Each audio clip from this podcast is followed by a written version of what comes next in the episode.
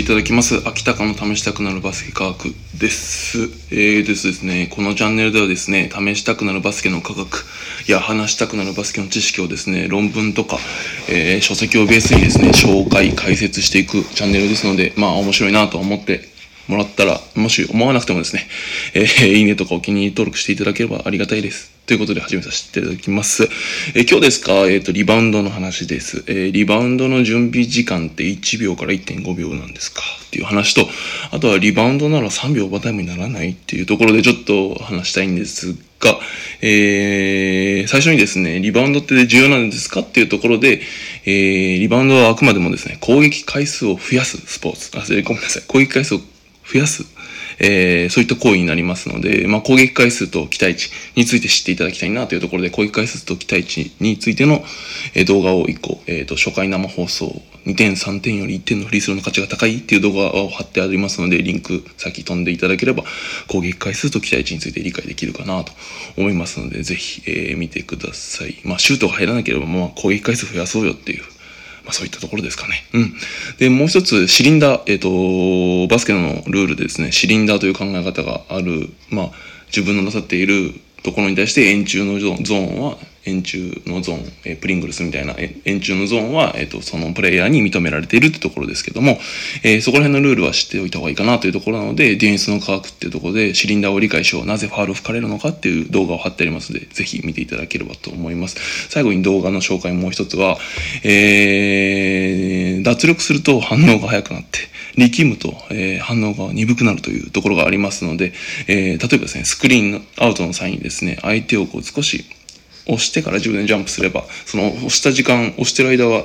相手、えー反応遅くなりますので、えーリバウンドの際にですね、あのスクリーンアウトで体を接触させている時に少し相手を力ましてか？ら自分が飛ぶってことをすると少し、ほんの少しですけど、数数十ミリセック、0.0何秒とかいう世界ですけども、早く反応できると。いうところで、えっと、そういった説明をしているのが、えっと、もう一つ、ディフェンスの科学、反応を上げる鍵は脱力っていう動画を貼ってありますので、ぜひ興味ある方は見てください。はい、じゃあ早速動画の話しますが、まず最初にですね、リバウンドの準備時間の話をします。えっ、とですね、大体ですね、シュートが、シューターのシュートが手から離れてリングに当たるまでなんですけど、大体リングに当たったり、あとシュートが入るまでですけど、大体フリースローで1秒ぐらいかかります。で、一番長い距離のスリーポイントからシュートを打って、大体1.5秒ぐらいかかります。うん。だから、えーと、そうですね。だからもっとペイントエリア内からだともっと短い、1秒より短い、短い時間でリングに当たってしまうというところで、うん、ここは遅いった方がいいかなと思います。実際に皆さんちょっと YouTube であの見て、見てください。NBA の選手とかの、えーと、シュート動画、フリースローの動画、スリーポイントの動画見てください。あのーステファン・カリーの、ステフィン・カリーのスリーポイントでも大体1.5秒ぐらいでしたね。iPhone でこうやって。何秒だろうって調べたら大体1.5秒ぐらいです。だからそれぐらいしかシュートを打ってからはリバウンドとしては準備できる時間がないっていうことは頭に入れといた方がいいかなと。で、その1秒から1.5秒の間に何をするか。っていうところになってくるので、まあそういったところの、まあその短い時間で何をするかっていうところですけども、例えばスクリーンアウト。あとは、えっ、と、ボールがどこに落ちるか、落下を予測するっていうところですよね。ど、どのあたりに落ちるのか。例えばエアボールなのか。それともロングで逆側に落ちそうなのかっていうのを見なきゃいけないかなというふうに思います。っていうところが1個。で、もう一つなんですけど、えっ、とじゃあ、その1秒から1.5秒をさらに増やそうと思ったら、味方ないし、ディフェンス、あのー相手のチームのシュートが、まあ、打つ前に準備するっていうのが一つありますよね。あのーシュートが手から離れてからリバウンドを準備したら1秒から1.5秒ぐらいしかないんですけど、相手のシュートが、まあ、手から離れる前であれば、まあ、時間あるじゃないですか。それこそ。なので、その時間で準備するっていうのも一つ手かなと思います。例えばですね、ディーン・スロットマンのオフェンスリバウンドの動画とか見ると、まあ、オフェンスリバウンドの動画ですけど、あの、ジョーダンとかピペンとかが、シュート動作に入る前に、もうすでにペイントエリア内に入ってですね、えっ、と、相手ディフェンスプレイヤーに体を寄せて、自分でポジション取りをしてたりするんですよね。うん。これ、すごい参考になるのかなと思いますけど、もう特にリバウンドに突出してる人は、もう自分の味方がシュートを打つ前というか、まあ、癖を知ってるじゃないですか。ああ、あの、あの感じで言ったらシュート打つな。例えばあのスクリーン使ったらシュート打つなっていう感覚が入るあると思うので、そのタイミングでもう入ってしまう。リバウンドポジションに入ってしまうっていうのが、そしたら完全に相手は、相手のディフェンスは不意打ちではあるので、ポジションを軽く取れるというところは少し参考になるのかなと思います。じゃあ、そうするとですね、ペイントエリア内に入っちゃうので、えー、っと、3秒オーバータイムになりそうだなって僕思ったりするんですけど、ちょっとここです、ここでですね、2020年の JBA のルールのリンクちょっとえっ、と、備考欄というか説明欄入ってますが、えー、2020年の JBL のルールを見るとですね、そもそも3秒ルールって何っていうところですけど、えー、こう書かれてます。フロントコート内でライブのボールをコントロールしているチームのプレイヤーは、ゲームクロックが動いている間は相手チームのバスケットに近い制限区域内に3秒以上とどまることができない。要は、えー、オフェンス側のプレイヤー、オフェンスを、ボールを持っていてオフェンスをしているチームの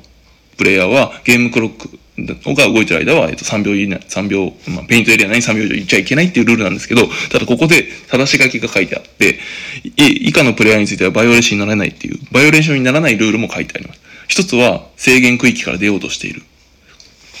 3秒のルールのオーバータイムって、出ようとしている行為がある場合は、3秒を超えていても大丈夫というか、いうのが一つあります。まあ、これは、うんうん、ポジション取りを無理にしに行ってて3秒とかはダメだけどっていうことですね。で、もう一つ、あとは、えー、その制限区域内にいるプレイヤーが、えー、制限区域内にいるプレイヤー、または、味方のプレイヤーがショットの動作中で、ボールが手から離れたか離れようとしているっていう時には、3秒オーバートムにならないっていうふうに書かれています。これ僕初めて今回知ったんですけど、えー、っと、さ、なので、例えば、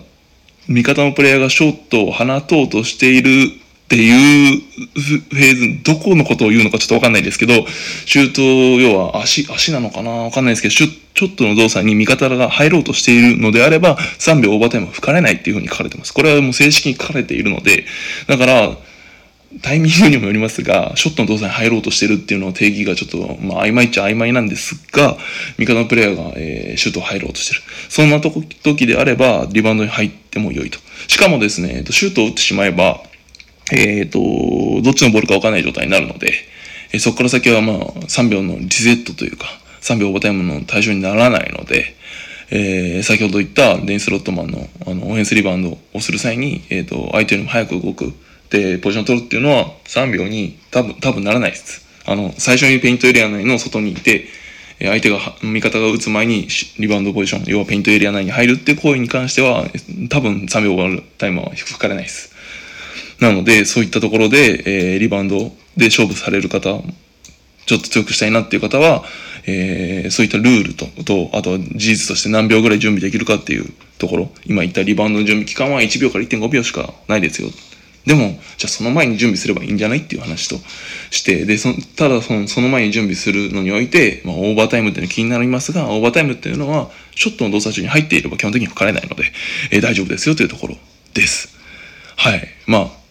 どうですかね？そういった形でオフェンスリバウンドをもう少し絡んでみるというか、えー、ポジション取りしに行くっていうのはいいのかなと思います。なペイントエリア内が90%ぐらいリバウンド落ちるので、うん、まあ、ゲームによりますが、えー、基本的にはペイントエリア内に落ちる確率が高いという動画も、えー、落下予測編で出てます、出してますので、えー、とリバウンド取りに行くときは、えー、ペイントエリア内に入っていただければなと思います。はい。まあ、と言ってもですね、オフェンスリバウンドですけど、まあ、ショットが入る前にリバウンドポジションに入ってみたらいかがですかって言ったんですけど、まあ、味方がシュートを打たなかったら、まあ、もちろん、3秒オーバータイムになるんですけど、だから味方がシュート、あ、やっぱり打たないってなったらすぐ出なきゃいけないんですけど、えー、そういったところで、えー、リバウンドのポジション入りに行くっていうのはいかがですかね。うん、逆にそういった目で B リーグとか NBA とか見ていただくと面白いかもしれないですね。デインスロットマンみたいに、味方のシュート入る前にリバウンドポジション取る人いるんですかね。まあ、いたらちょっと教えてほしいですけど、えー、です。まあ、なので、もし面白い、面白くないって思ったら、えいいねとかお気に入り登録していただけるとありがたいです。はい、えー、今日は以上なんですけど、次回またリバウンドの話か、あとは書籍ベースで何か話したいかなと思ってますので、ぜひ次回も見ていただけるとありがたいです。はい、えー、では本日も、えー、10分間来ていていただきありがとうございます。じゃあ次回もよろしくお願いします。失礼します。切ります。